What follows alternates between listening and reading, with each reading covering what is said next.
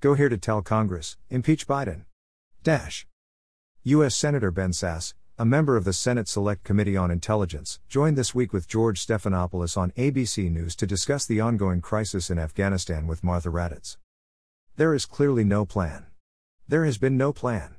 Their plan has basically been happy talk. People have died and people are going to die because President Biden decided to rely on happy talk instead of reality. They decided to outsource security around the perimeter of the airport to the Taliban. They passed a list of American citizens and America's closest allies, people who have fought alongside us. They passed those lists to the Taliban, relying on them, thinking they could trust on them. It was stupid then. It's insane now, and their plan still seems to be, let's rely on the Taliban because the Taliban cares a lot about what world opinion thinks of them at French restaurants. It was a disgusting revelation of yet again no plan. We have American citizens who are being left behind. We have American green card holders who are being left behind. We have Afghan allies who are civ holders, folks who fought alongside us, drivers, translators, people who actually fought with us. These people are people to whom we made commitments. We have NATO allies who are livid at us. Full transcript is available below. Martha Raddatz, let's get a response right now from Senator Ben Sasse, a member of the Intelligence Committee. Good morning, Senator. I know you called for President Biden to extend the deadline, but you've heard Secretary Blinken. They are not moving that deadline, which means there will likely be people left behind. How do you think these Afghans and American citizens will get out? Senator Sasse, first of all, Martha, that interview was disgusting and the American people have a right to be livid about it. There is clearly no plan. There has been no plan. Their plan has basically been happy talk.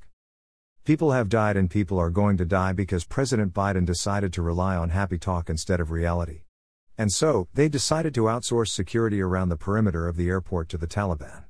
They passed a list of American citizens and America's closest allies, people who have fought alongside us. They passed those lists to the Taliban, relying on them, thinking they could trust on them. It was stupid then. It's insane now, and their plan still seems to be, let's rely on the Taliban because the Taliban cares a lot about what world opinion thinks of them at French restaurants. It was a disgusting revelation of yet again no plan. Raddatz, so what do you think we do now? I know we have a lot of unofficial groups. Sasse, yeah, so Martha, let's distinguish between a number, or among a number of different groups. We have American citizens who are being left behind. We have American green card holders who are being left behind. We have Afghan allies who are civ holders, folks who fought alongside us, drivers, translators, people who actually fought with us. These people are people to whom we made commitments. We have NATO allies who are livid at us. There are some groups, I'm on the Intelligence Committee as you know, and there are some small ways to try to do things around the margin, but what we need is a commander-in-chief that actually has a big plan and a big way to solve this problem. President Biden has been repeatedly disconnected from reality. He wants happy talk for some political talking point. He still wants to execute honor, a fight he's been having with Obama administration alums since 2009. I'm not sure what's driving the happy talk, but I know what the consequences are going to be. The consequences are going to be a return of the Taliban that has been willing to provide safe havens to terrorists in the past, and right now they don't even have the power to make a decision about who they are or aren't going to provide safe have to. We've got Al Qaeda and Al Qaeda affiliates, we've the Haqqani network, we've got ISIS-K, we've got Talibani folks themselves who are killers. We have so many different groups who want to turn Afghanistan into the global capital city of jihad, and the administration doesn't have a plan. They've got all this over-the-horizon talk that is laughably shallow. If you actually sit in Intelligence Committee meetings and you hear what over-the-horizon looks like, it is a pittance compared to what we just had on the ground. Raddatz, and Senator, given that the Taliban said this date was a red line, given that ISIS is now carrying out these horrendous bombings threatening more violence, wouldn't staying have put our forces more at risk? Sasse, Joe Biden put our forces at risk by having no plan for how to evacuate.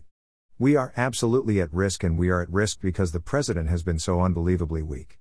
Abandoning Bagram base will be read about in military textbooks for decades as one of the stupidest military blunders ever, and the president has tried to claim that somehow his military advisors were for this. That isn't true. What is true is that the Biden politcals at the White House told the military, we're going to get down to only a couple hundred folks and then we're going to get down to zero quickly. Therefore, they couldn't defend Bagram. And so we've been relying on the Taliban to provide security around the perimeter of an urban, mostly civilian airport that has a single runway. We have been in a ridiculously untenable position for the sake of evacuating these folks and keeping our word. Americans keep their word. 13 servicemen and women died this week, and our families across this country are in prayer for those families and for the ultimate sacrifice they have made, but they were doing something to make sure that no one was left behind. The Commander-in-Chief should be doing the same, which is make sure that no one is left behind. Raddatz, thank you so much for joining us this morning, Senator Sasse.